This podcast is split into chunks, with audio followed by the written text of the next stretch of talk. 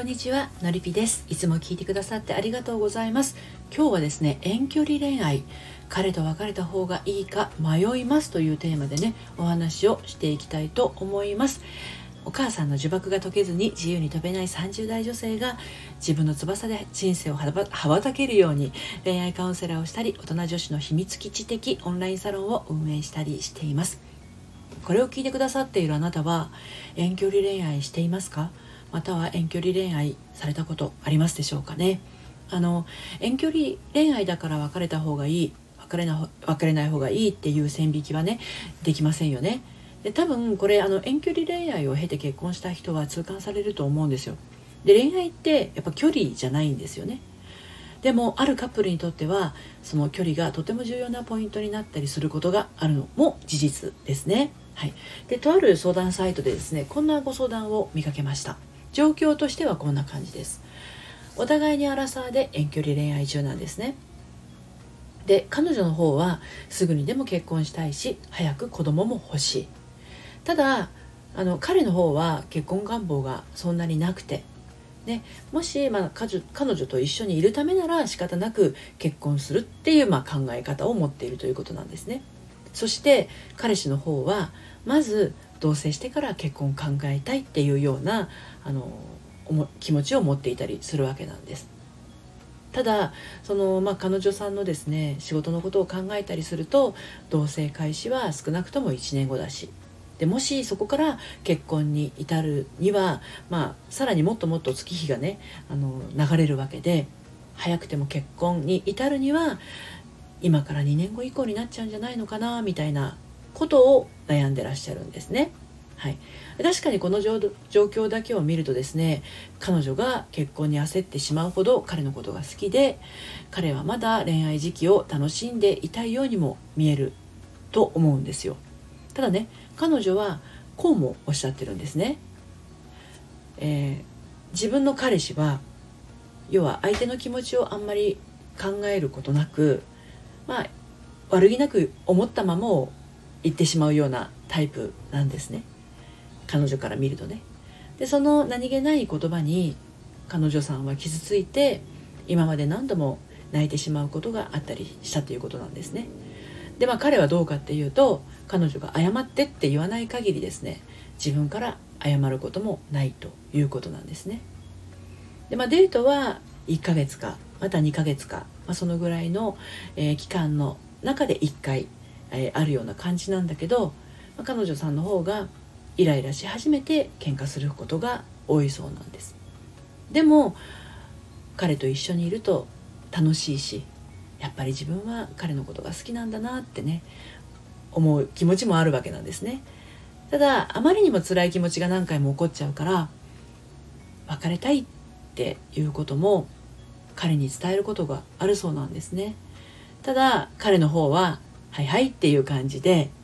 ね、あのそういう受け答えをしてくるということなんです。でまあ彼女も実際に別れるなんてことを考えるとね悲しいっていう気持ちになるからまあ別れることもなくずるずるっとこう続いている状態なんですけどね。でそこで悩むわけですよね。で最初にお伝えした通り彼女には結婚したいとか子供が欲しいっていう願望があるわけなんでね。はいということで今日も3つに分けてお話をしていきたいと思います、えー、1つ目が自分のキャンバス相手のキャンバス、えー、2つ目がこのままあっという間に40歳。ちょっと怖いですけどね。はい、えー、3つ目が彼が好きなの？子供が欲しいの。はい。この3つに分けてお話をしていきたいと思います。1つ目自分のキャンバス相手のキャンバスです。はい、えー、本当はこうしたい。っていう思い誰もがあると思うんですね。例えば今回のお話で言うとこの彼女さんは結婚したい子供が欲しいっていうね自分の描きたい未来を持ってます。でも今のままではそれが叶わないかもしれない。でそう思うとこの人と付き合っていても意味がないんじゃないか、ね、このままじゃ私の望んでいる結婚も子供も叶わないんじゃないか。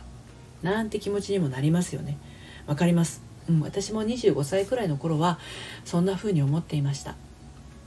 アラサー前後の彼氏彼女っていう恋人同士の場合結婚に進むのか結婚せずにパートナー関係を続けるのかまあ、微妙に話題に上ったり上らなかったりどちらかの思惑がね膨らみ始めるとこれまでの関係性がねちょっと崩れてしまうことってあると思うんですよ。でも人生は一回きりだし自分の描く夢とか希望があるんだったらそれを描いてこそあなたの人生だと思いませんか？結婚生活は一つのキャンバスに2人で絵を描いていくようなイメージがあるけど結婚していたって一人一人の人生のキャンバスがありますからそれはちょっとね結婚したからって言って一つのキャンバスとはちょっと違うと思うんですよね。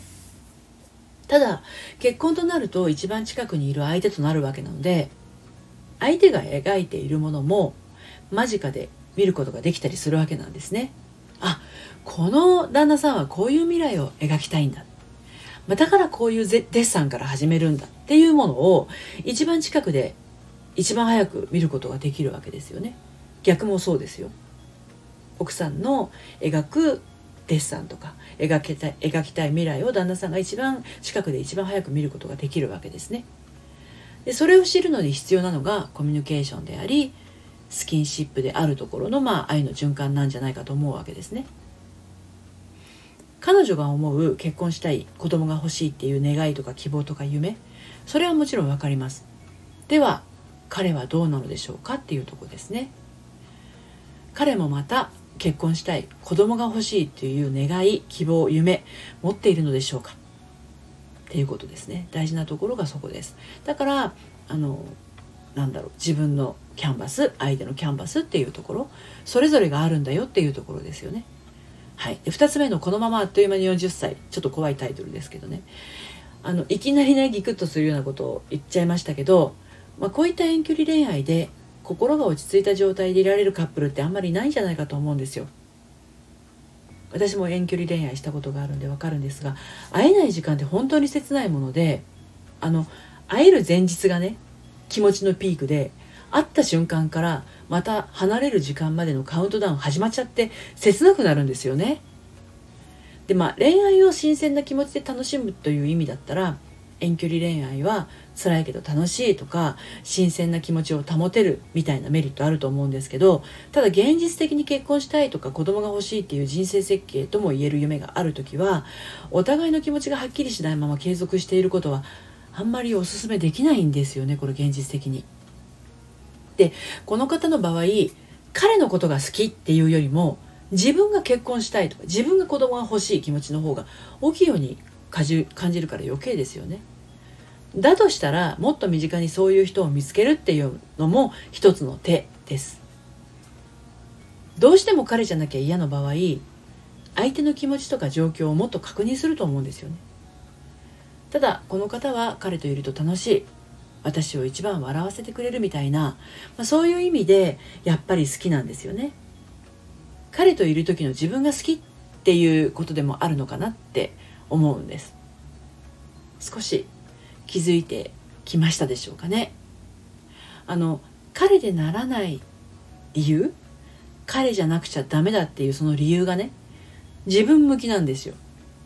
自分に方向向いてる。だからこのままでいくと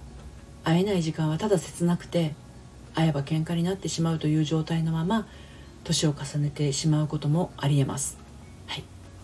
で3つ目の「彼が好きなの？子供が欲しいの?」っていうところに進んでいきますが自分が彼にできること自分が彼に注げること自分が彼に与えられることよりも自分が彼から得ているものがあって自分の夢に彼を付き合わせようとさせていることに気づいてないんですこの方。きついことを言うようだけど自分のペースだけで物事を運ぼうとしている人に幸せはやってこないんですね。彼の望む1年後に同棲。その先に結婚。彼女の望むすぐに結婚。そして出産。これね本当に結婚したい。心からこう幸せな幸せを感じられるような結婚がしたいかったらあのお互いの結婚の意味とか結婚の重みをとことん話し合ってみた方がいいと思います。でこの女性は彼との結婚を前向きに考えた方がいいかきっぱり別れた方がいいかで最終的には悩まれていました。この段階で彼と人生を歩きたいっていうよりも結婚がしたいっていうのが強いことが分かります。自分の描く未来に合う人は必ずいますから別の人生を描く彼の行く道もですね尊重してあげましょう。はいということで、えー、今日は遠距離恋愛彼と別れた方がいいか迷いますというテーマでねお話をしてきましたけれどまああのその状況にもよりますけれどね、まあ、なんかちょっと自分の場合はどうなんだろうって思った方はですね初めてのご相談でお話をお聞かせくださいそして一人でなんかこうなんだろうな八方塞がりになることが多いなとか、ね、同じような仲間が欲しいなっていう方はですね私のやってます心の遊び場オンラインサロンに、えー、遊びに来てください。こちらは30代からの大人女子向けの秘密基地です。現在初月無料でお楽しみいただけます。入ってみたいなっていうあなたは概要欄からご参加ください。最後まで聞いていただいてありがとうございました。それではまた。さようなら。